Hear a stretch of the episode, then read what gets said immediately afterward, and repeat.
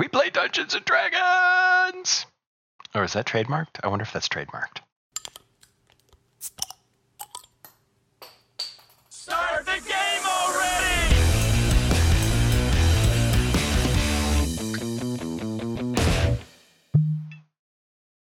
That's two episodes in a row you've done that. I'm I'm hoping that people will get annoyed enough by it that they'll send me booze that doesn't have a cork in it. That's what we need. Not a Patreon, but like just booze. well, so what we beer patrons. Des- what we desperately need is is to be uh, sponsored by some kind of alcoholic beverage company. Mm. Maybe I should set up like a P O box for us. Just say, send stuff, anything. It really doesn't matter. Well, yeah, whatever you want. I mean, send us an old tire with full of bricks. Like we don't care. As long as you're paying shipping on it. Yeah. Well, this is going to shock you, but I'm not actually drinking cider. What? Well, it is after Labor Day, which means it's pumpkin season, apparently. Pumpkin everything. It is. And I went shopping and I found Big Rig Brewery Tales from the Patch Pumpkin Porter. Oh, okay. Apparently the can glows in the dark. Oh, that'll that'll play well on the uh, the actual audio only podcast.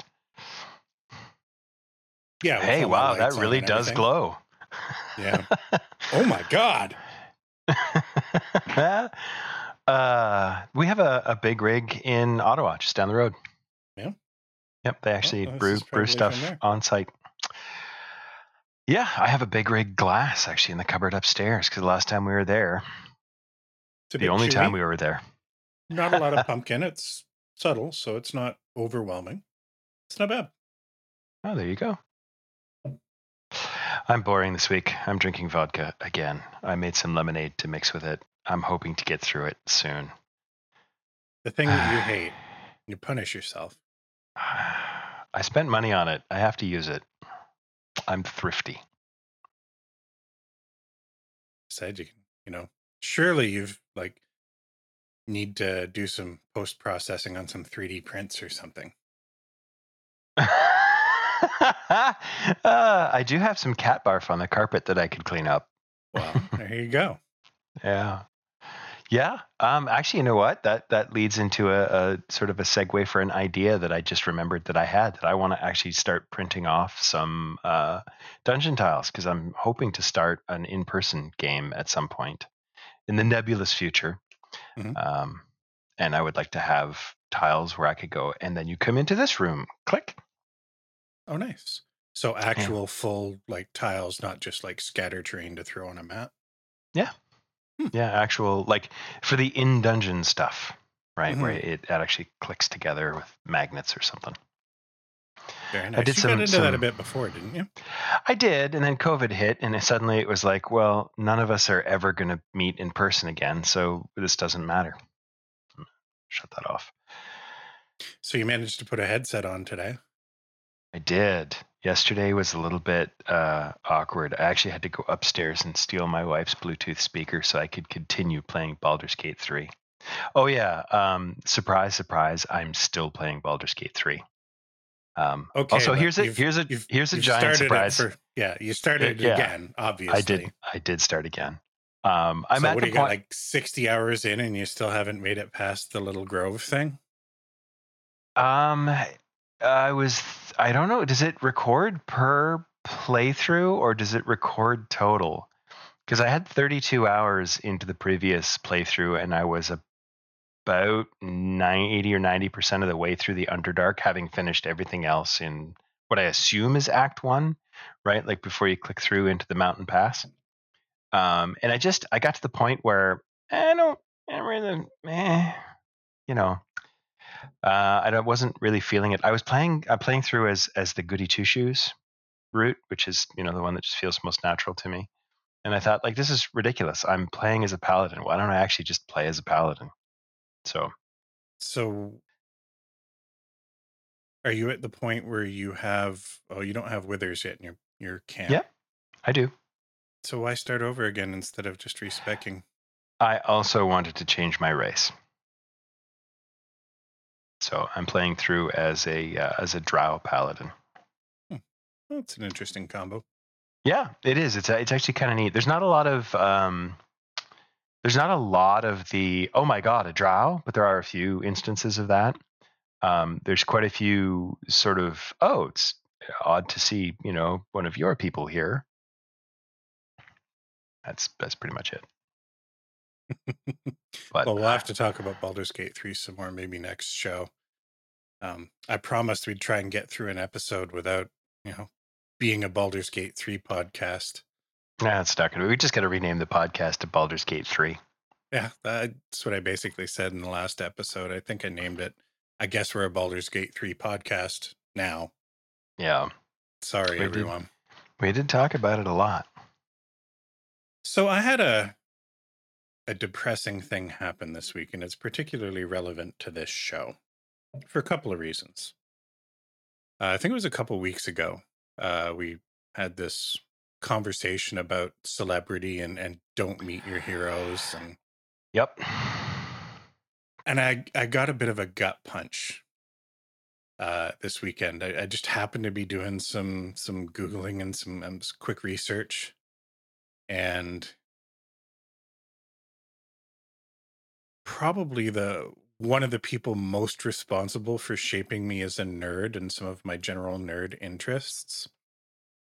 Turns out they were a terrible human being. And nobody knew. So for details, because we've been talking about fantasy literature and we've been reading the, the Patrick Rothfuss stuff. And my benchmark for fantasy, because it's really was my my my gateway into the genre, mm-hmm. was some of the stuff I read when I was younger. And I'm a big fan of the books of David Eddings. Yeah.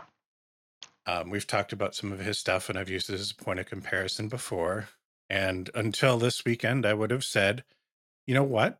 As an adult, I can see that his his fantasy was a little formulaic and, and rudimentary. It's sort of the, the last gasp of the old school. Mm-hmm. Um, you know, you can tell that a lot of it was very much a. It's like Tolkien uh, fanfic. Yeah, but you know that sort of uh, hey, I need to make this is a paycheck to me kind of thing, right? Yeah. So, I can see those flaws in the writing now. But mm. with my nostalgia goggles, I, I still look back at the books fondly, and I was actually considering uh, recommending that we. Uh, you as somebody who I don't think has read his stuff before. Some of it. I've read some of it. Uh, I was going to recommend we uh, read the Elenium and Tamuli series. They're shorter, sort of two, three book series, so it would have been six books in total. Just sort of pick away at them. And uh, I was just doing some Googling related to that, and then I found some stories about Mister Eddings. Stuff that uh, his wife died in two thousand seven, I think, and then he passed away in two thousand nine. Mm. And I want to say only like twenty twenty, maybe twenty nineteen-ish. Uh, some details really made it into mainstream media about some shit that went on before he was even writing books. Um, child abuse, and I don't, you know, I, I don't want to undersell this as just like stereotypical kind of blue collar everyday child abuse. Like I'm talking adopting children and, and putting them in cages kind of child abuse. Oh man. And, uh, you know, I started reading some things. I went down a bit of a re- uh, Reddit rabbit hole, and it's like, okay, well, this is, this is allegations allegedly. Then there's links to some old articles from newspapers talking about Eddings and his wife spending a year in jail over this, and, and the two adopted children were taken away. And, oh, and there's, man. There's the typical fanboy sort of reaction where, you know, anybody that's going to defend anybody for any reason, they're like, well, that's using a middle name. That's not his middle name, is it? Well, actually, yeah. Well, that's not his wife's name. No, well, actually, after they moved because of this, his wife changed her name. Mm. So my understanding, having done a little bit of research, is that it is uh, very much was him. And uh, man, that sucks. You know, it, Yeah, it does. I like to, I like to think and hope that people can change, right? And uh, this this gets into a, a, a sort of deeper and, and more serious subject of like, what do we do with people when they break whatever the the boundaries and and rules that we set up as a society? Because mm-hmm. we, I mean, you can throw him in jail, and yeah, you should. Yes, he needs to be punished. Sure, sure. Mm-hmm. But like reform and rehabilitation is important. I'm a big believer agreed. In that. Yes. And, and that people need to earn the opportunity to be better people. But that right. doesn't mean forgetting and forgiving no. the things that they've done. No, but it, if, if you're going to give somebody an opportunity to change and become a better person, then there has to be the opportunity for you forgiveness. Have to, yeah, you have to make room for them in society. Yeah. But where I'm at now, like I, I look, you know, there was no, while both of them were alive, as far as I can tell, there was no forthcoming apology. There was no even like openly talking about, I did some things in my past. Oh, like it was yeah. just like, we're going to move to a different state in a different part of the country. We're never going to talk about this. Uh, I, I can't get a normal job anymore, so I'm going to write some books. Um, Why wouldn't you do it under a, with, under a pseudonym, though? Like if you were trying really hard to escape? I don't know. It's before uh, I mean, the internet. So. It's before the internet, and, and, and honestly, it was a time when a lot of people probably wouldn't have cared.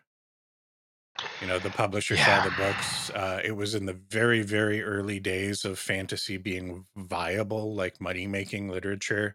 Mm-hmm. And uh, I think Del Rey was the, the publisher, Lester Del Rey, yep. like personally saw the books. And I mean, they've they've got a history of of hitching their wagon to not some not great people. So looking back on it, I'm not terribly surprised, but it's like having my childhood ruined almost, you know, like yeah. it was such an important part of shaping who I was. I've got friends, not like everyday friends, but like online friends that I still talk to once in a while that I met in like David Eddings fan community sites, like GeoCities and, and like early Yahoo board stuff. And, uh, I mean, the books are, are prominent, you know, they're, they're, they're the only books that I go back and read every, I don't know, half decade or so. Like, you know, I've reread a lot of my fantasy stuff, but I've probably mm-hmm. read the the Belgariad Malorian series eight times at this point in my life. Uh, some of the other series, you know, four or five times. Like, and now knowing what I know, like I go back and I think about things in the books, stuff that didn't stand out to me as being a problem. And now but they're now they're, they're colored a little bit differently. Mm-hmm. You know, some of the some of the, the ways children are portrayed, some of the, the ways women are portrayed. Um it's a little bit of a power fantasy going on. I I really I don't know. Like I would have held up his work as one of the earlier, like obviously his, his portrayal of women isn't great, but relative to his peers at the time that his books were big, I would have said, here's one of the better examples. Mm-hmm. You know, it's not perfect, but it's, it's several steps in the right direction. You know, it was not um, like it had moved away from the, the, the kind of stuff that appealed to people like that were into Conan and, and, and the sort of yeah. very like uber masculine kind of like it was light sword and sorcery. It was closer to Harry Potter without being yeah. for, you know, explicitly for, for children. Yeah. It was, it was almost young adult, but not quite. Yeah. I, I remember various yeah. bits of it. Um, speaking of, sorry, this is a little bit of a, Uh, but you mentioned Conan, and I think I may have mentioned, I know, I know I mentioned it to you before, but I'm not sure if I mentioned it uh, on the podcast before. Uh, I went and actually bought the collected works of the Conan guy. What's his name? Oh my God. Don't even have alcohol as an excuse. It's not important. Robert Howard. Robert E Howard? Is that him? Um, and I, I started reading some yeah, of it. And I'm like, yeah. And it's it's bad. Like, it's really, really bad. I mean, it's it's very much a a, a work of its time. Um, but even for its time, I'm pretty sure it was. And there's a line in a lot of that early fantasy, like, you know, I would look at something like Tolkien and say it was of its time. Yep. You, you know, there's very, very, even if he didn't mean them in a in a negative way, like um, Tolkien, you know, fought in World War One. He he he had a lot of good things to say about Jewish people, for instance, mm-hmm. but still referred to them almost as if they were different people. And then uh, you see yeah. you know, the, the influences uh, of of that in, in his portrayals of uh, dwarven culture and, and stuff. And it's just like, ooh. Yeah. Of its, it's... time, not, it, you know, it isn't a slap you in the face offensive as a lot of other yeah. stuff was at the time, but it, you know, it's still there. You can see it. Like, you know, maybe twenty it's, years you wouldn't have seen it, but you do now. Yeah. I mean, it's there. It exists. It's, I think it's easy enough if you want to pretend it's not there that you can probably skip over it mentally.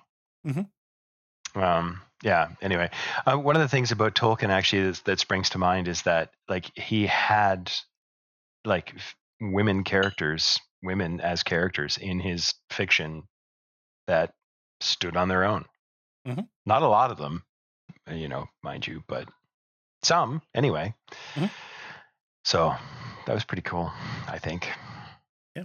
And, you know, I would have thought that like looking back at the David Eddings stuff, like, you know, I, I considered it a positive step in the genre. And now this weekend, I've been doing a little bit of soul searching and just trying to remember some of the, the, the things that I've read. And it just, it, it, it paints things with a little bit of a different brush. Like, I don't know that it outright paints it, but that that's an interesting sort of exercise to think about. Yeah.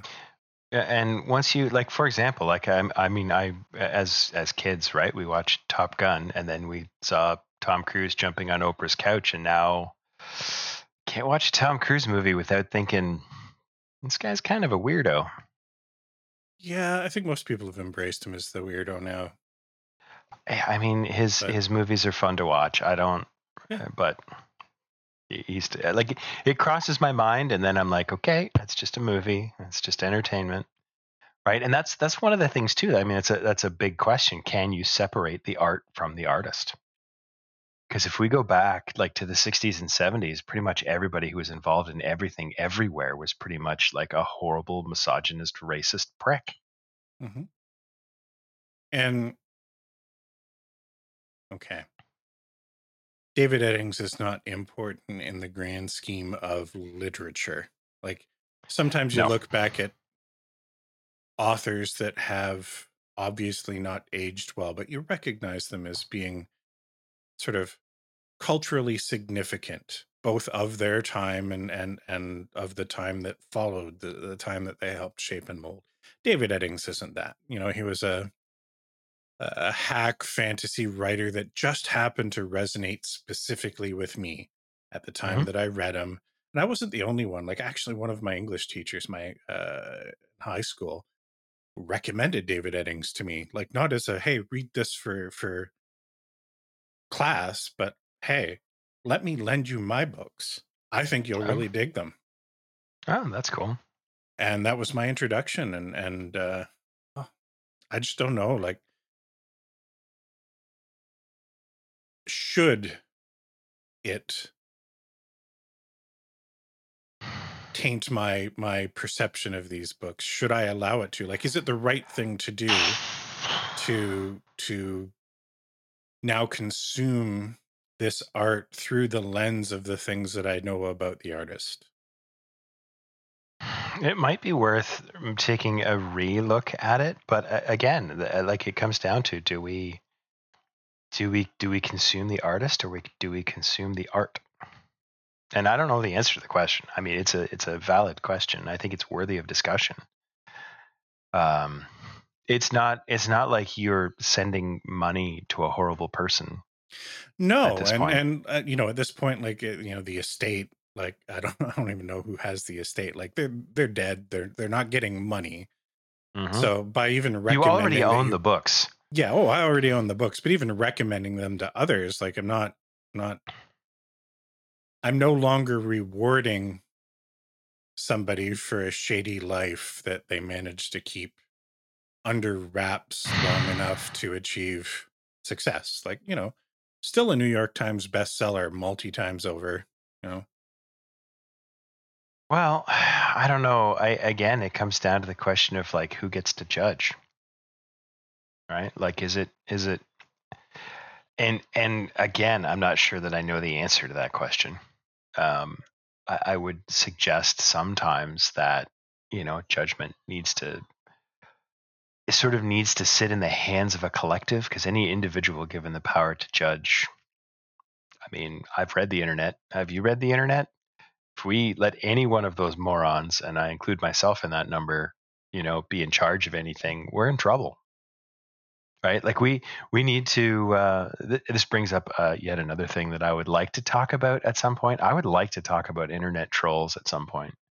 Um, probably not tonight because I need to put my thoughts in order. Um, but the idea that we need argument in the classical sense, we need we need people who disagree with each other in order to form proper conclusions. And so in order to find the truth, we need to have not necessarily opposing, but very definitely different points of view. Because uh, there was, I despise uh, business literature and business advice, but there there is some that is applicable all over the place. And the one thing that has stuck with me, and I think I read this in my early twenties, so this was, you know, I don't know, back in the dark ages before electricity, uh, was I don't need you to agree with me all the time. If you and I agree all the time, one of us is unnecessary. Mm-hmm. Um, so it's it's nice to have opposing viewpoints. Uh, and I, I I sort of occupy an interesting space in opinions, in that I, I can sort of see both sides of this argument. Um, like on the one hand, like if you enjoy the books, you enjoy the books, right? The books are not, the books are not the man. Mm-hmm. Um, you know, on the other hand, do you want to recommend them to people anymore? Maybe not, but I don't think that you should feel guilty about enjoying the works that the, the man created. No, I don't. I just, and listen, it, it, it isn't my job to thoroughly research Uh, and and if necessarily write like a detailed biography of every artist I'm interested in in you know enjoying their art before I, I enjoy it, right? Like ain't nobody got time for that. But at the same time, like I feel like as somebody who who has enjoyed him as much as I have, and and actively been a part of communities around this guy, like it isn't just that I, I read the books and liked them, you know. Mm-hmm. Like I, I let the books define a lot of my nerddom. I, I recommended them to other people. I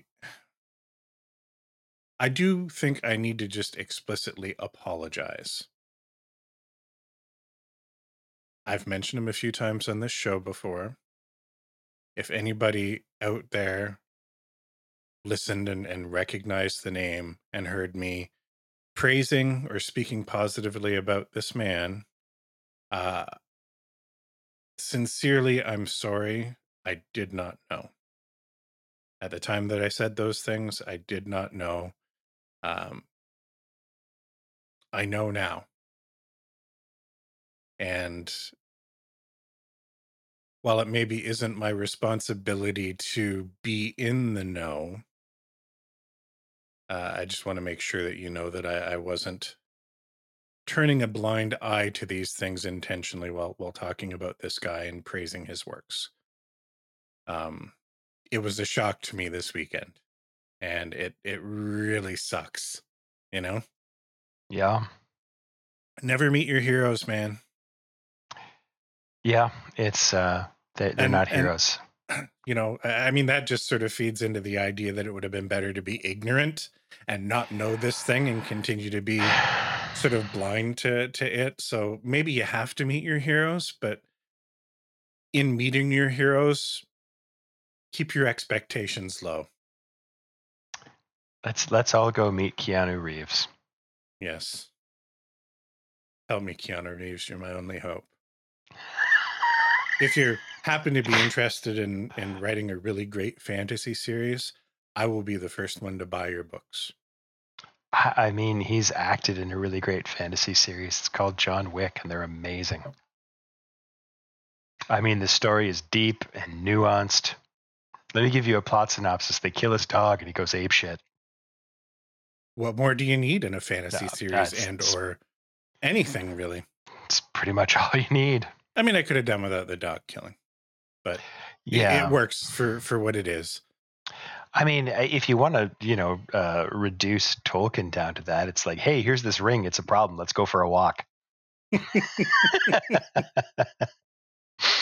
uh, All right. So enough of the depressing uh, bit. I did have some stuff I wanted to talk to you about today. I want to actually pick your brain. Drill Uh-oh. into that that noggin of yours and and and suck out the the, the juice. What are what are you, are you an illithid now? Have you I'm gone through seramorphosis? No, I just, I just play one on T V. Haven't gone through seramorphosis yet. It is to be avoided. uh, sorry. So, uh, at least until this David Eddings shit popped up, I've been spending a little bit more mental energy on um, my prototype tabletop role-playing system. Just trying to get organized. I haven't spent a lot of time developing it, per se. Like, I, I've I've sort of hit this point where I'm ready to take the next step, but I want to start defining some things before I jump. Mm-hmm. Uh, I think going into a project like this, it's one thing to set some initial goals, but I'm now at the stage where I want to set some, some like guiding principles, something that I can constantly refer back to as I'm making decisions. And don't be I, evil. Yeah, don't be evil. Um, but I also like to overcomplicate things. Oh yes, you do. You think? So, I guess that's the initial thing. How do you say no to your own ideas that don't fit, even if you think they're really good ideas? Um, well, I'm, I mean, I learned that lesson at work, um, thankfully in a non-destructive manner. It's it, actually, and the way it came to me is, is a coworker more or less, like, reiterating the idea that you just you can't be married to your ideas. If if you come up with an idea and whoever, now it's a little bit more, it's a little bit different when you're you're working on the thing yourself and you're arguing with yourself. But um, for me, it was like if if whoever's in charge of the thing says, "Hey, it's a good idea," but no, like we're already doing it this way. You just you have to put your ego aside, and really, I think it comes down to ego. Like if you have a good idea and it doesn't fit, you you have to. You have to put your ego aside and, and look at it coldly and logically and say, does it make sense to try and incorporate this? Or does this belong somewhere else? Like, is it a good idea that I can use elsewhere or that I can, I don't know, give away or, mm-hmm. you know, whatever. Um, so for some context, the genesis of, of, of the idea of this system, and it's, I'm going to call it a framework rather than a system. And I'll get into some of those details, but, uh, when I took the, the leap of faith to, to start creating something, my goal was to create a, a, a simple tabletop system, not not necessarily rules light, not necessarily like no rules, but I wanted something that adapted well to different settings, different types of gameplay. You know, you could you do your typical sword and sorcery stuff. You could be rats running around a maze. You wanted to get into some some space hijinks. Uh, this has some basic mechanics that you can lean on to spin up something quickly. Mm-hmm. Now, my goal wasn't to turn it into a like replacement for something like D and D fifth edition. Or GURPS. Yeah. Like D and D fifth edition for, for long campaigns, you know, especially if you're playing in a setting that is appropriate for D and D fifth edition. It's great. It's not perfect, but it's achieved the success that it has for reasons. You know, it isn't just a brand name, because D and D fourth edition was a brand name and it did not gain the kind of traction that fifth edition did for lots of reasons. We should talk about that in another episode. We should. So this goes back to our game when we you kicked off the the hub idea. Mm-hmm. Not only where do you have a hub where our characters could kind of leap into different sort of settings and themes and stuff, but you also wanted to provide an opportunity for different people in our group to actually G M some of those adventures. Mm-hmm. And the first thing I wanted to do was make some sort of adaptation to to do some Mass Effect stuff, because it's a, a setting that I, I really want to explore. There is a fan-made fifth edition sort of, I don't know what you want to call it, fifth edition plus plus plus or Mass Effect. Conversion matrices. Yeah, and it's just like, it's all the baggage of D and D plus all the baggage of a bunch of shit piled on top of it. And I and I got thinking as I was looking at exploring these things, like if we're going to just, you know, hey, let's spend three weeks or four weeks doing this, and then let's jump into something else, to have to go through the learning curve of new systems each and every time you wanted to do something small. There are systems out there that, like, you know, I could have found something that was canned and, and ready to go, but I, I took it upon myself to want to to build something. So that was the problem I was trying to solve. So the idea is to, you know, be complex enough to to be engaging, provide enough tools to uh, adjudicate exploration, combat, and social encounters. And what's a little bit different about it is I wanted to package it up as a something that somebody else could use to as a starting point to adapt their own material. Mm-hmm. So where this would be different than like a a fifth edition S R D, where, you know, there's some some base mechanics here, there's some base classes, there's some base abilities, like the abilities and the items and, and some of that stuff would be pulled away from the system and attached to the setting. Because that stuff should all be flavored and and, and shaped and molded around the unique things about your setting. Mm-hmm. So what I wanted to do is provide a mechanical framework to, okay, hey, you want to do some crazy magic, you want to do some samurai shit, you want to do laser swords and, and Star Wars-y type stuff. Here's some of the underlying mechanics. Uh, here's how you can kind of quasi-balance that stuff, you know, roll dice. Mm-hmm. And and then you flavor it how you'd like. You know, use that as, as as kind of the starting point for adapting whatever material it is that you want. Um, so obviously, the framework would have to to sort of look at the core mechanics of that kind of things. Like these are the types of things that you would need to take into consideration when designing weapons. Um, here's how the things that these items do would interact with the rest of the systems, but I wouldn't. Let me let me rephrase, because I don't want to say wouldn't. If I were to release this as a product, and I'm considering it, I would release a free version that was the full sword and sorcery version of this. Mm-hmm. For free, open license. But if I wanted to then look at it as a way of like a side hustle, then I could put creative energy into creating settings. Yep. And some of the stuff that should be attached to that setting. So items and abilities and, and, and things appropriate to that setting that can then be sort of retrofit into the system. That was kind of my approach, but, you know, again, keep it simple. That was the whole goal. And every time I think about this bloody thing, I start going off into like crazy places. Like you and I, the last time we talked about these systems, talked about like progression of abilities and, and spell progression. And I was sitting in the shower yesterday, I think, thinking about this. And I'm like, oh, here's a neat system for like leveling up spells. And I started like developing this whole mastery or expertise system where you could learn, like, say, a level one spell. Uh, say it's like a fireball or a firebolt-ish spell, right? Okay. Yep. And you can invest points into it as you learn these expertise points to do different things depending on the nature of the ability. Like, uh, let's go to fireball as a middle range ability. I can I can increase the damage of that spell. I can increase the area of effect of that spell. I can cause uh, an effect over time if I wanted. Uh, sort of a, a neat way of taking what would be a simple spell and allowing you to tailor it to the particular style you want to play through investing these mastery or expertise points. Mm-hmm. Started writing some notes. This is really good. This is gold, Jerry.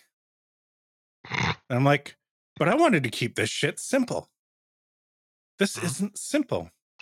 Mm-hmm. Yeah, it's it's tough to keep things simple. Um, I would like to go back to an earlier point, uh, the idea of investing creative energy into settings and things like that. I think whatever system that it is, like whatever the mechanic is, because there's it, there really should be uh, one of the things that five E did, and it did really, really well, is that there's basically one mechanic. Mm-hmm. There's one roll roll D twenty and beat a number. Mm-hmm. Um, I'm I'm not sure that they nailed making that good, but it is simple, right? And there's mm-hmm. a central mechanic. Um, it, but really, what what makes any of that work? Because I mean, anybody can say like, "Hey, you know, roll a D six and you have to beat a five." Mm-hmm. Um, what makes that work is like, well, where are we going? What does it look like? Who are the people that are there? Uh, mm-hmm. You know, how do they act? What are they interested in? Um, you know, like, hey, I go into a shop, what's there? All of that stuff is is actually the stuff that that matters. Like you could you could and and I have I've I've participated in things where there are no dice. Mm-hmm. There's there's a referee, right? And it's it's literally like you describe what you're doing, and someone says either it works or it doesn't. Mm-hmm. And and that works. The important part is Uh, sort of like what, what exists around that central mechanic. Mm-hmm. So I would say that it's probably best to start with like make a simple mechanic. Don't even worry about uh, what's attached to it. Yeah, and no, then, and, and I'm and I'm and I'm there f- sort of minus the playtesting and, and turning knobs. Like I've I've got a fairly fleshed out mm-hmm. um, competing roles based system that that. seems to touch on most of what I want to touch on. Sort of speeds up the pace of a lot of play. Uh, sort of a simplified action system. Uh, I, rolling dice is fun, you know. I, the, I thought about like a diceless system that was more of, of, a, of a referee style thing, and it wasn't quite wasn't quite what I was going for uh, for a couple of reasons. One. Again, I wanted something that could be like, uh, I'm a D M, maybe I'm a new D M, or maybe I'm not, but I'm jumping into doing some new material, and this is a small investment of time. Mm-hmm. Or if I'm passionate about adapting a particular thing, maybe a bigger investment of time on part of the D M, but burdening them with the extra responsibility of being God. Like we yeah. always think of D Ms as being God, right? But God that's still at the mercy of the dice rolls in most systems. Yep. Versus, you know, the, the, the be all end all of adjudicating every decision without chance, without luck. And mm-hmm. and that's an interesting thing. And I, I did consider it, but I, I opted to go in a different direction for my system. Um, As I say, I overcomplicate everything, and I always get to a point where it's like, okay, you're, you're putting too much thought into this, Shane. Can you turn it into a side hustle? Is it worth turning into a side hustle? Are you serious enough about this to ever get to a point where it's a viable anything? You know, that doesn't, you know, whether it's a game system, whether it's a, you know, my little side art project, whether it's fucking hot dog restaurant, like it's always It's always the way it goes with me. Uh, hot dog but, restaurants. But I'm I'm now at the point where it's like, I have these good ideas. Do I change my goal? Or do I, you know, argue with myself to the point where it's like, tuck those good ideas aside, stop thinking about them because that's all you're thinking about right now. Realign yourself and your mental energy with the initial goal because it seemed like a good idea at the time and, and, and focus on that. That's just the little dance that I'm doing. Uh, maybe, maybe you split it into two. Maybe you have like Shane System Basic and Shane System Expert. We could have like one released in a blue book and one released in, in a yeah. red book. Maybe. Uh, there's so many complex systems out there. And I know there's a lot of simple systems too. I'm not that talented. I'm a smart dude, but you know, I'm not that talented. What I don't want to do is try and compete with D and D and Pathfinder. Wizards right? of the Coast and Paizo. Yeah. Like, you know, and a million other people now, especially with the, the O G L shit that went down earlier this year with uh, Wizards really uh-huh. providing motivations for, for a lot of people to, to start building out their own systems. And oh, yeah. I mean, I'd had this in my back pocket since well before then, but certainly... Oh, it that was it a reminder of like, oh shit, dude, if you'd actually done some work and, and, you know, turn this into a thing by now, people might be looking for something new. They might. Yeah. I mean, I'm, oh, I'm but that's work. Yeah. And I have so much Dungeons and Dragons crap just lying around. I would honestly like to go back and play second edition again. Um, You know, and going back to a little bit earlier as well, I would, wouldn't mind uh, spinning up and trying fourth edition. I think uh, with, because uh, one of the problems that we had with fourth edition was there's just too much stuff to keep track of, right? Like you had seventeen colored rings around the, the uh, oh, you couldn't the, do. The pace is just. It's, yeah, it's, that's it's, the thing though. Skirmish with kobolds and it takes seventeen hours. If if you had uh, some assistance in keeping track of things, which is actually the next uh, the next thing on your on the, the show notes, uh, like having technology to aid in keeping track of that, like I think Roll twenty could make that viable. Mm-hmm. It's like, okay, well, we apply a condition here, and you know this is here, and okay, so this this this and that add up to this, and roll the dice, and you add those things, and we're done. All right, next. Um. We actually, we fourth edition actually for us, because we did mostly Theater of the Mind, turned out to be um, more of a card game than an actual tabletop yeah, role-playing game. Like, how do you play that Theater of the Mind? Like, it is a system that is designed to be played on a grid. Yeah, but you can do it. You can do it. And it actually, it didn't turn out all that badly, honestly. Um, it was just a question of, like, who's engaged with who, um, like, who's in range. And, you know, I play this card. Okay, what does it do? How does it affect everybody? Everybody keep track of your own shit. Um, part of the part of the reason that fourth edition was a problem for a lot of people was that there was just too much stuff for the D M to keep track of. Like, you just couldn't. Nobody has a brain that big. Uh, so if you can trust your players and they're keeping track of their own stuff, then generally it works out. And everybody forgets enough that it doesn't matter. And I, I come again back to my, my point that the system doesn't matter. What matters is the players win most of the time, because if the monsters win every time, then your game is real short.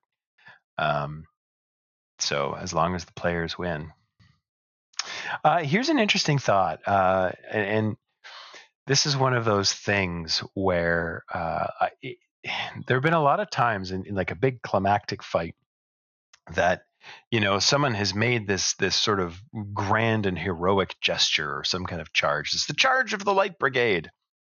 It doesn't work, you know, and then somebody throws a rock and the, the big bad guy dies because he had one hit point left. Uh, and it it there's an idea that's floating around out there that rather than keeping track of hit points, you just go, all right, what's the what's the dramatically appropriate point for this monster to die? Mm-hmm. Uh, you don't even keep track of hit points. It's like, eh, is that a good one? That's a good point for them to die. All right, yeah, it, it dies at that point. Um, Now, there's there's a flip side to that, where if you tell your players that that's what's happening, then it's not going to work. Right. And I will I will admit to, like, I keep track of hit points, right? But if it's, hey, you know, like the person who has the emotional connection to the death of this particular creature is next in order, and this creature is at zero hit points, well, now it's on its last legs. Whatever they do, it's going to die. Yeah. And, and the flip side of that is also, like, if there isn't a significant emotional connection to whatever this is, don't yeah. prolong the combat. Like, exactly. You know, oh, you got you got four guys left and, and on the map, and, and all of them have like seven hit points left, and you know, like the the, the outcome is already being determined. Yeah, and now they fall over dead, making yeah. numbers go down. Um. Mm-hmm. All right, I want to get oh. back to the the technology aids things. So one thing I've never done, no, I can't say never. One thing I have not done in a very very long time is D M, G M, a game in any system in person. Well, I just need to come visit, bud. The last time I did it, I, I was working off of cue cards and, and, and paper character sheets. Now, I know that you have been a, a, a fairly avid user of D and D Beyond over the years. So yeah. my first question for you is, how do you feel generally about those sorts of technology aids and, and minor automation tools when you're sitting around a table playing in person? I don't mind them generally. Uh, it depends on how distracting they are, right? It, it very much depends, because sometimes, a lot of the times, I should say, those things are being accessed on someone's phone, mm-hmm. right? And if that person is engaged in the game and they're like, okay, my turn is coming up, I'm going to look through my character sheet and I'm going to, okay, so I'll click on that and make a note of that. And then when their turn comes, they push a button to roll some dice. I, I have no problem with it. If it's, oh, it's it's not my turn and I have my phone here, so I'm going to play, you know, Angry Birds or, uh, you know, Snake or mm-hmm. whatever phone games the kids are playing these days, probably Crypto or something. Uh, then that's a problem, because it's, you know, then it comes to their turn and they're like, oh, sorry, just let me finish this level. It's like, no, like play one game at a time. Mm-hmm. Uh, so the only problem that I have with distractions is the, uh, the potential. And I'm, I'm guilty of this more than anyone else. It's, I, I used to, at one time I actually used map tools, uh, as a D M, and I, I literally had my laptop. Everyone else was theater of the mind, but I had a map with just tokens on it so that I could tell where everyone w- w- was and who they were fighting. Um, and I would get distracted by, you know, flashing lights and beeping noises. So, you know, it's it's the kind of thing that we're we're very easily distracted by flashing lights and uh, intriguing noises. Mm-hmm. So I think technology is wonderful. Um, the idea when Microsoft Surface first came out, and it was like, hey, here's this sort of central uh, coffee table type digital map in the middle of the table. I thought that was like, oh, this is the wave of the future. Like, this is, everybody's going to get in on this. And then it just flopped. So I think the idea of digital tools is fantastic. Uh, I don't think they've been implemented ideally yet. Mm-hmm. Now, just the obvious thing that that I think of is that, you know, having digital tools, it's less about the tools and more about the opportunity that having those tools and using them creates, and that you you have people bringing devices to the table, right? Mm-hmm. Actively have a phone or a tablet or something in front of them, and that's that's sort of the the the risk that I, I'm. I'm trying to weigh, because the thing with my system is that it's, man, I don't want to get into to all the details, because we were going to do this and, you know, I could go on forever, but it's a classless system. Mm-hmm. Um, I have a very sort of simple sort of uh, attribute setup. We've got some skills, then you've got some derivative skills that just sort of auto calculate. You get points as you progress and you get to invest them how you'd like. So it works best when all of that stuff is automated. Like, you can create a character in my system in two minutes. You fill out a name, you go to uh, I'm calling it uh, background right now, but it could be the equivalent to like for a system where races or, or what are not appropriate species or whatever. Maybe you've got some bonuses there, and then you've got here's, you know, I'm level one. I've got eight of these points, and I could invest how I want to. Doop, doop, doop, doop, doop. Starter item, starter item, you're good. Huh? But the the way that the the the numbers interact really lend themselves well to the automation. It's not it's not complex math. Like you could sit with just a, a, a here's the rules outlining what the math are and and paper and a pencil, and it's mm-hmm. it wouldn't take you that long. But it isn't as as intuitive to be like, okay, well, you know, in, in my Google sheet that is the basic prototype for this, like I'm using some floor functions, I'm I'm rounding, you know. Uh-huh. By investing two points in this, it moves this up by one. And if you really want to know how it works, I mean, I've got like that all broken out, but it's just so simple to be like, boop, boop, boop, boop, boop, I'm good to go.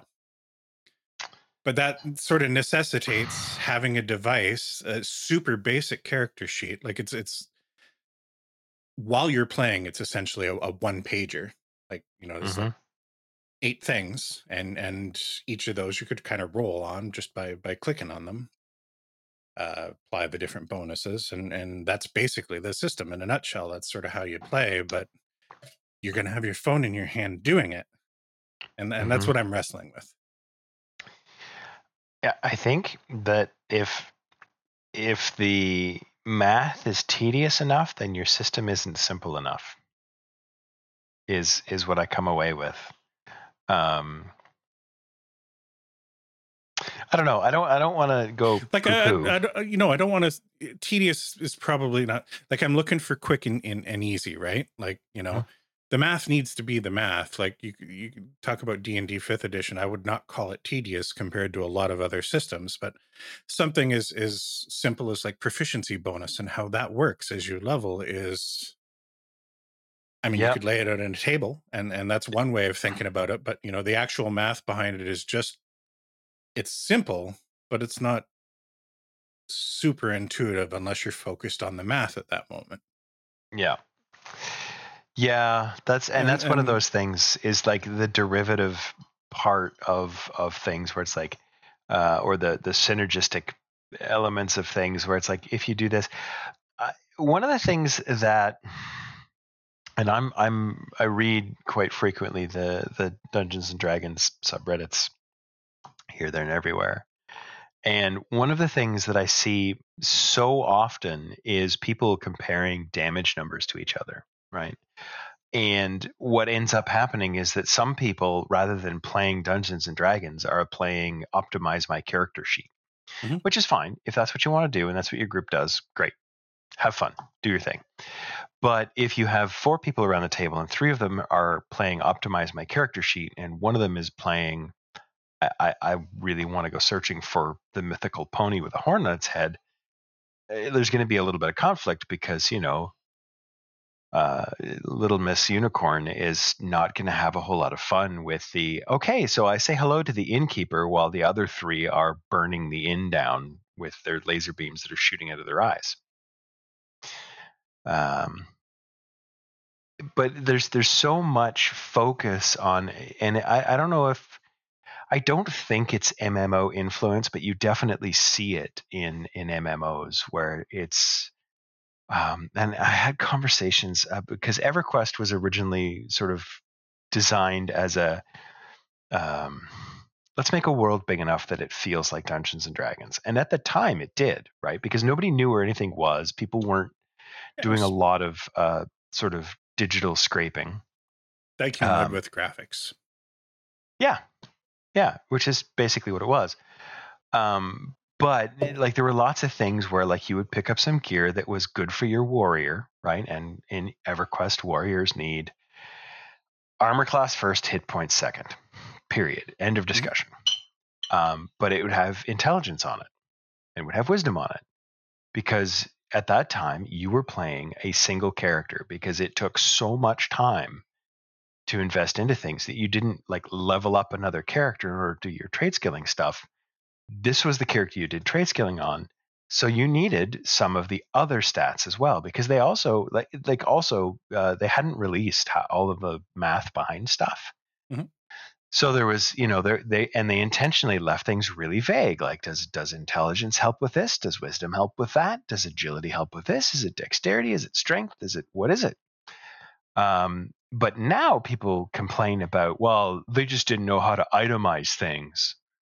Well, no, they did that intentionally because they were expecting you to be a well-rounded character, you know, whereas now, and the people who are left, honestly, are, are quite quite hardcore gamers. So it's very much about maximizing whatever your maximum thing is, right? So if you're a wizard, it's maximizing your pew-pew, you know, and if you're a warrior, it's maxing your, your tank ability or mm-hmm. your tankiness or whatever it is.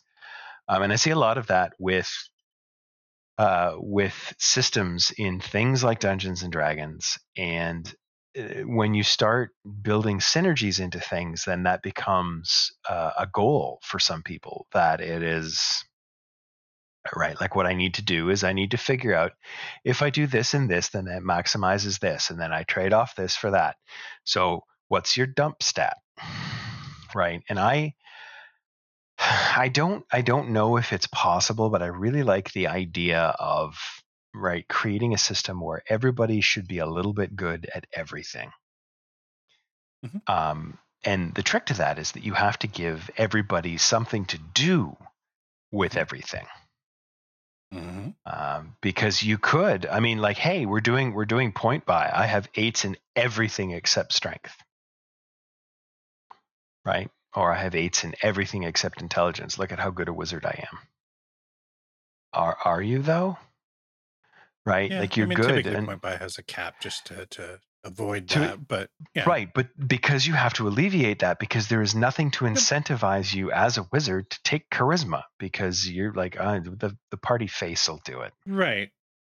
And and and here's some some some parallels I would like to draw. I agree that that is a problem. It is especially a problem if all you do is engage in combat. Yep. Uh, the parallel that I want to draw is that one of the best things that I thought, you know, just sort of a basic thinking about creating characters, uh, the emphasis in, in fifth edition, the character sheet, is the idea of uh, traits, bonds, flaws. Mm-hmm. You know, like anytime I, I, I have people create characters, I, I want to say, I think about flaws. Flaws are mm-hmm. fun. Flaws are where a lot of story happens. Now, if you look at that sort of min-maxing for combat approach and what's my dump stat, I mean, you're looking at min-maxing. I'm looking at here's a character with a flaw that I should be not forcing, but encouraging gameplay to shine a light on and allow them, encourage them to to role play those numbers as flaws. I'm I'm okay with them being flaws. Um, and like, and looking at it, that's a different perspective, and I appreciate it. Yeah. Um, but at the same time, I, I guess really what happens, like everybody needs their, their sort of time to shine. Mm-hmm. My concern is, I, have you watched, there's a, a, I think it's, I know it's on YouTube. I'm not sure if it originated on YouTube. Uh, there's a, a video called uh, The Gamers. And then there's like The Gamers two, The Dorkening, I think is what it's called. I want to say or I've dork, heard of it. Dork, I haven't watched dork, it. Dorkness Rising. Um, in it, there's a, a rogue who rolls to steal somebody's pants. And of course, like it, it highlights the ridiculousness of critical success. You steal his pants and he doesn't notice. Right. And they actually act it out and he rips his pants off. But one of the things that they sort of highlight is that there's, um, there's two guys, they, they want to have a game and they don't have enough people. So there's two, two, a dungeon master and two guys. And one of them knows a girl who might be interested in playing. So they invite her along to play. And of course, these two guys are like, well, this is the way that you do this. This is how you optimize this, that, and the other thing. And, and she's uh, like a monk who has taken like most of her stats in intelligence. And they're like, oh, ho, ho, that's not going to work. And the sort of the joke about it is that she's actually read the rules. and intelligence gives you all kinds of synergies with a bunch of stuff, and she gets extra actions, she gets extra stuff, and blah, blah, blah. I, I guess like what I'm trying to get at is not that min-maxing is not necessarily evil. It's when the the system lends itself to min-maxing the same way every time. Right? Like every warrior has eighteen strength and eight charisma. Um, which which is not necessarily a problem on its own until, in order to be a viable warrior, you must do that. Mm-hmm. Right? If there's a way that I can go, all right, like I'm gonna I'm gonna put most of my points into charisma, and that should be that should be playable. Mm-hmm. Right? See, and and I don't know. Uh, it depends on your players. It depends on your your your dungeon master, like. To me, viability is something that's completely meaningless, because if my players are, are going to create suboptimal characters, I'm adjusting the difficulty curve of the encounters sure. and situations I put but, them in to account for that, and and also like to to put them in the difficult situations that are narratively interesting rather than, you know, it, I don't know. I agree. It, it it depends. It very much depends on, on players and the D M. I, I think the trouble comes not so much when uh, you have like a, a party of suboptimal characters. I think that would be a lot of fun. Um, there was one of the one of the guys who was involved in the original writing of the basic expert master P E C, whatever the the B E M C I with the immortals in it. I forget his name, mm-hmm. um, but I interacted with him on a an internet forum a bit, and he had some some really sort of interesting points. He he was running some games at a uh, at a convention, and uh, he he ran one where everyone's stats were all eights, and it was perfectly fine. And he rather not, ran another one where everyone's stats were all eighteens, and it was perfectly fine. Um, so like the, the stats not defining your character is, fi- is fine. The trouble I think comes when you have like some of the players at your table who have gone all out on optimizing everything for combat, uh, and other people who have made interesting characters who have flaws and have strengths and weaknesses. Uh, and the sort of contrast between those two. Right, where like I actually I made a suboptimal character at one point in a thing that I was playing, and it just turned out to not be any fun, right? Because I had nothing to do. It's like by the time my turn came around, everything was dead. I had nothing to do, and some of that is a D M balancing thing, mm-hmm. right? But some of it is also that like there there has to be not balance in the way that most people look at it, but but sort of balance in that. All of your characters need to have something to do. And I think that there's there's an issue in a lot of modern systems where optimizing things becomes kind of a necessity, because the difference between optimize and suboptimal is so big. Mm-hmm. Right? If it was, hey, the difference between optimal and suboptimal is, you know, a couple of points here yeah. and there, a couple of failed rolls, it's fine. Yeah, I don't know. I just, I, I do have a little bit different perspective on it, just because I like, I, and I'm using fifth edition as sort of my primary mm-hmm. system here when considering like this. There's just not enough to, like, if investing your resources in a particular thing to maximize your efficiency there, if that becomes a problem in gameplay, then that's not an optimization problem to me. That's a, you're focusing too much on one type of gameplay problem. Like, I, you know, you played a suboptimal character, but I'm willing to bet you were playing at a bit of a munchkin table, right? I, a bit, yeah. Yeah, so it was, you're only doing combat. Pretty much. Yeah. Yeah, the, I mean, the role play has gotten, or had gotten better over time, but, um, or it had become more, like there was definitely more role play, but the, the, the main focus was, was definitely combat.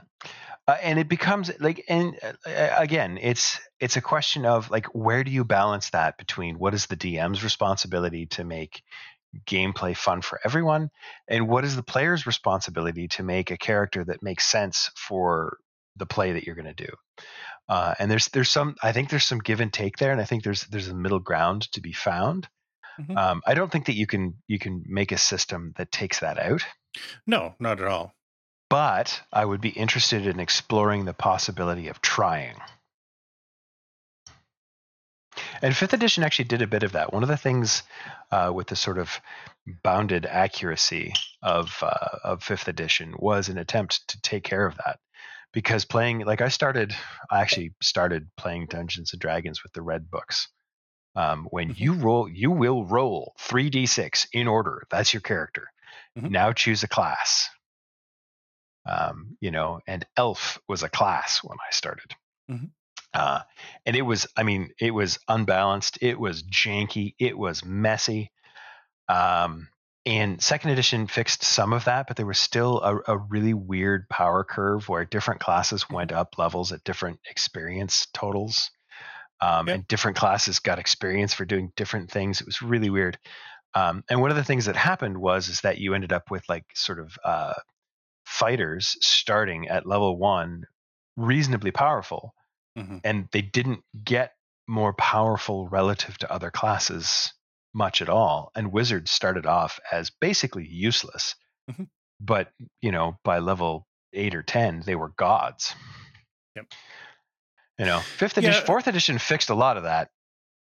Fifth edition broke some of it again. Mm-hmm. What I will say is the the gap between, like, if you look at power gaming, mm-hmm. uh, from fifth edition relative to even three point five and Pathfinder, the gap is much, much wider in those older games. Like when yes. you're playing, you know, you're playing in a system that I admit encourages the power gaming, not just in, in how you're statting, but like, you know, you're level eight and you don't have at least three classes.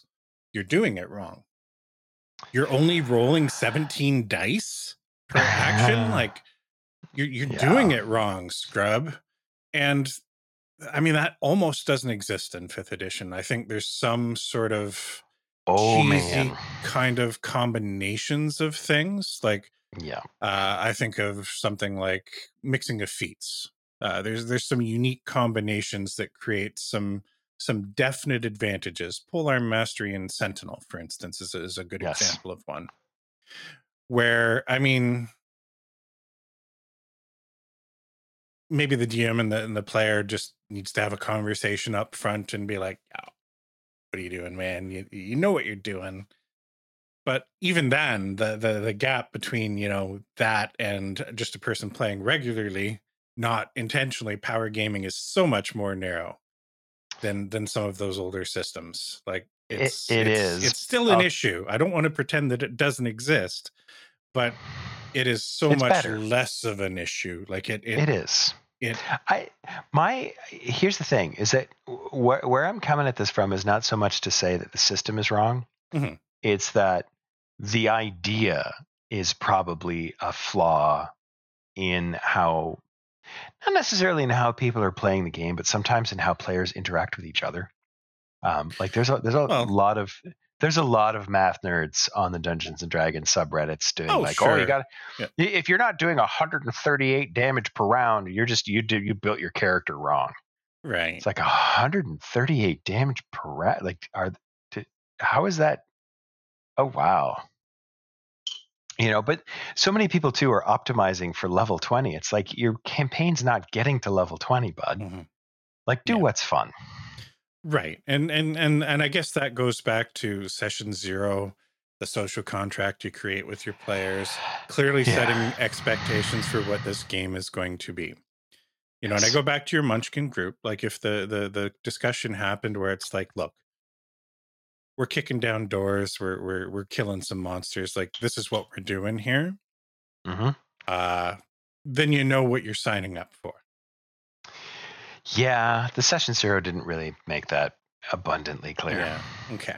Well then. Well, the other thing is too is sometimes campaigns change, right? Like we we started oh, sure. off, we started off with like story-driven stuff and light combat, and then moved into roll for initiative, basically. And then maybe some conversations just need to happen between the the D M and the players. Like, hey, you know what? The combat's fun, but I'd like to do some other stuff too. Uh, well, what I did was I just rolled a new character and said, my other character's not really interested in doing this anymore. Yeah. But this new guy's interested in signing on. So anyway, I mean, it worked out okay. It was yeah. generally amicable, right? It was just, I had an interesting idea. It was kind of a one-note character. It was a sour note. Move on. All right.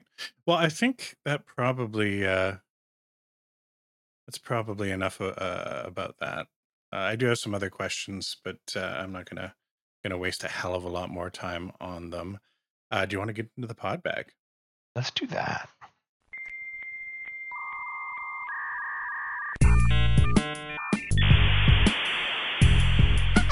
You've got mail. Uh, this pod bag is actually going to more or less be an extended parting gift section. Uh, Ian writes in, I've listened to a lot of podcasts in the past thirteen years. What are some lesser known podcasts that you enjoy that you feel should get more credit? This can span any topic of your choosing. Well, my contribution is going to be really short because okay. literally the only podcasts that I know about are ours and uh, Chasing Scratch. I know that you've recommended a couple uh, over the course of, of uh, you know, our our time here uh, and even before that outside of this place. But uh, I just I don't have a lot of time for, for podcasts. So I'd like to. I just don't have time. You work at home. I do. Do you find listening to something that's not just background noise distracting when you're working? Yes. I do. I'm concentrating a lot of times on, on various numbers and moving uh, and sort of relating text that somebody wrote on a mimeograph in the nineteen forties to uh, modern C A D software. So I'm I'm often like transcribing things, but not exactly directly because mm. things have changed, right? Uh, not just physically, but also in the way that we actually write things down. So it's like, I have to take this information, I have to present it in this way, but it has to be the same information, except I have to change it for the things that have changed. It's a lot of stuff to keep track of. I do, um, I do listen to an awful lot of uh, music creators on YouTube uh, who do like, I, I listen to a lot of synthwave. Yeah, you know, back to the eighties. Yeah, you kicked me a few like metal playlists that you said you were listening to a fair bit while you're working. And that's why I was asking the question about whether you can listen to podcasts while you're working. Like I know that no. sometimes it's a little hard to split your attention, and podcasts tend to be, uh, they come in a different flavors. There's clearly background podcasts that's just noise. And then there's podcasts that's like, I want to pay attention to this. Yeah. And really the only ones to, to talk about like the flavors of podcasts, the only ones that I would really be interested in paying attention to is something that I actually want to pay attention to. Mm-hmm. Like if I'm not interested in listening to what you're talking about, why am I listening to you talking? That's, that's interesting because what you're describing is basically how I felt about podcasts when I first started listening to podcasts, like back in, I don't know, two thousand six, two thousand seven, like when the word podcast was invented. And now I look at the podcasts that I listen to and like they've helped shape my interests. I've I've bent myself around some interesting creators and, and people that I just like hearing talk about things. And my perspective on them is completely different. But I used to think very much the same way you did.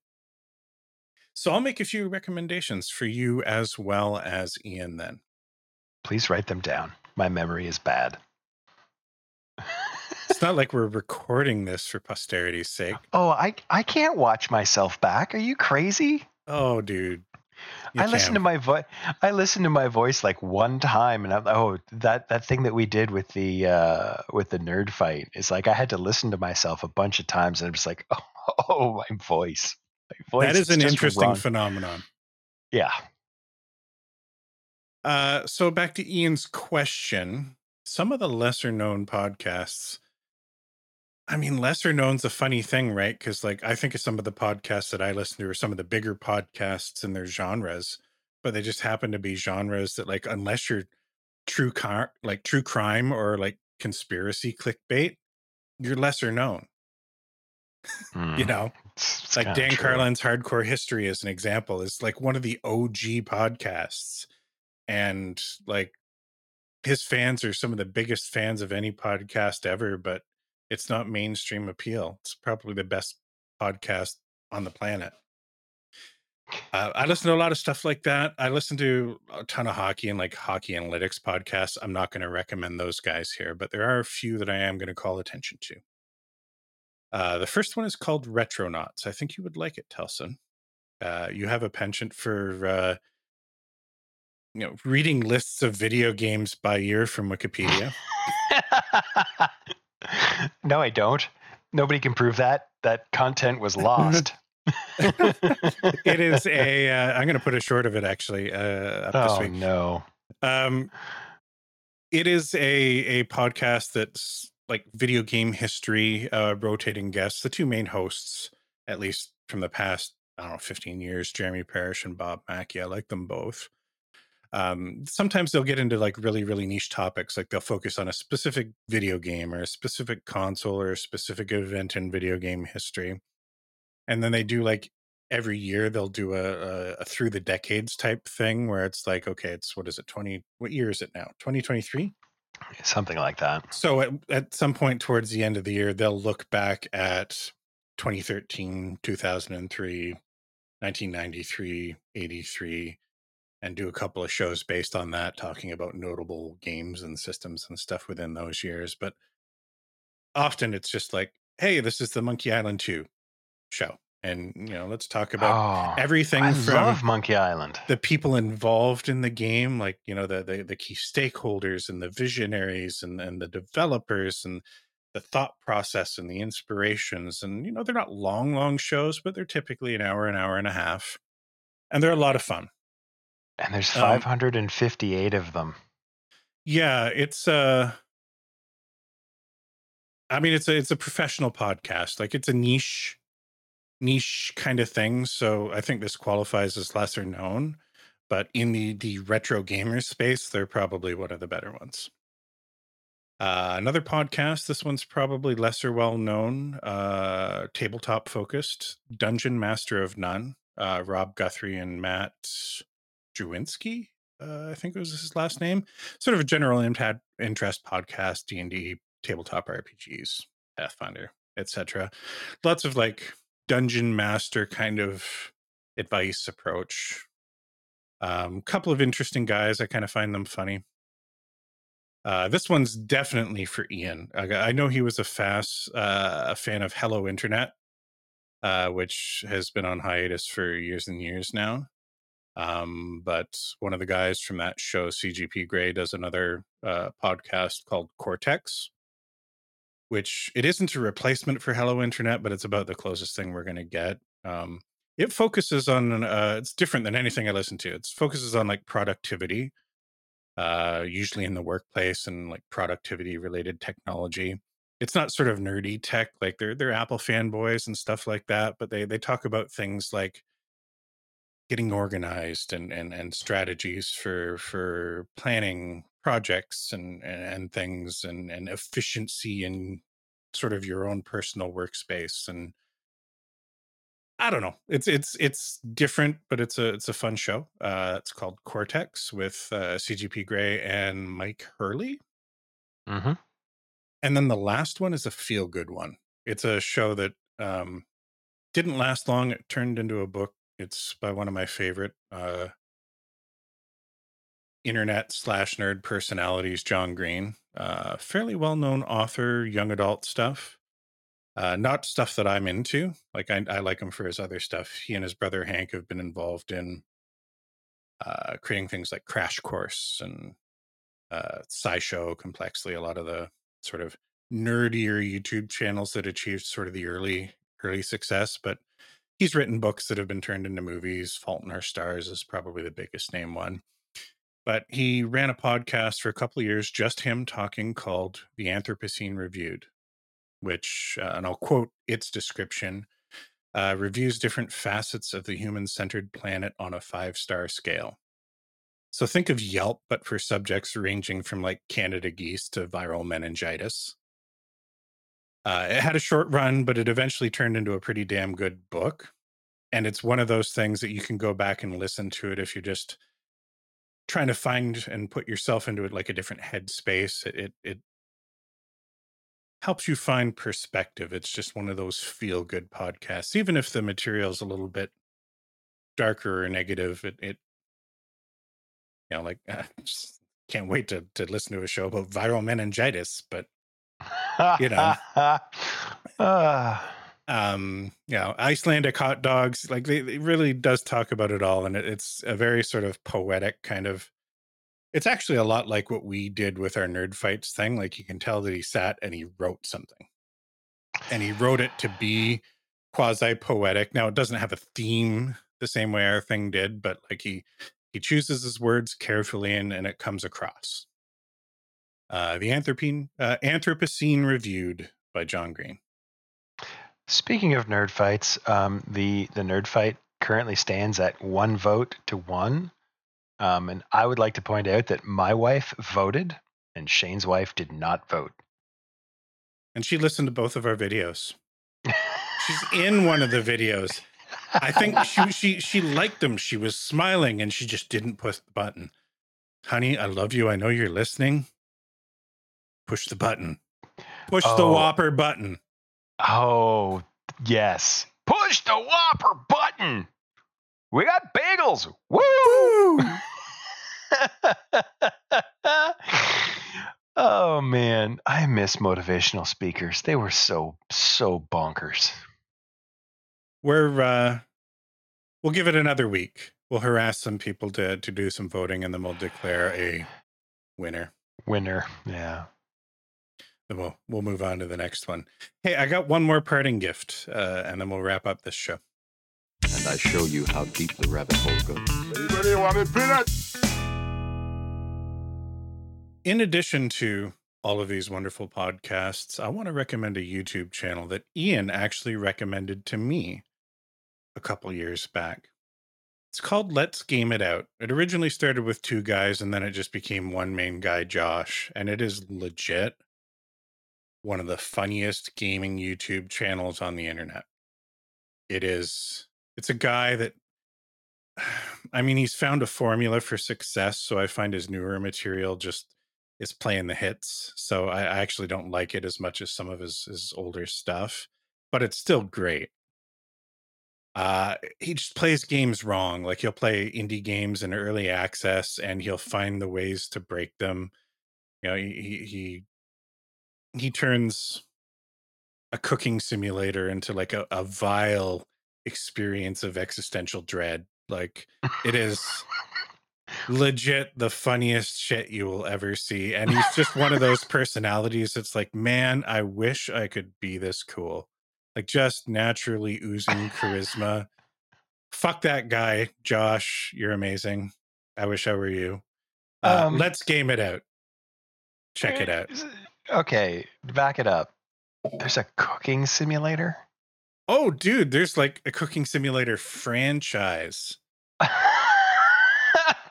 I think he's played about four or five of the games, uh, the cooking simulator oh. games. There's a simulator uh, game for everything.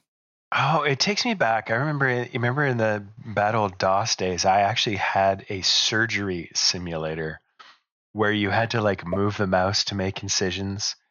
Um, and you had to, I, I learned that apparently there's like seven different cuts you have to do to take an appendix out. I, I imagine they do it with like lasers and robots now, but it was like, this one goes like this, and then that one goes like that. And then this one goes like that. And I never got it right. I never actually got somebody's appendix out.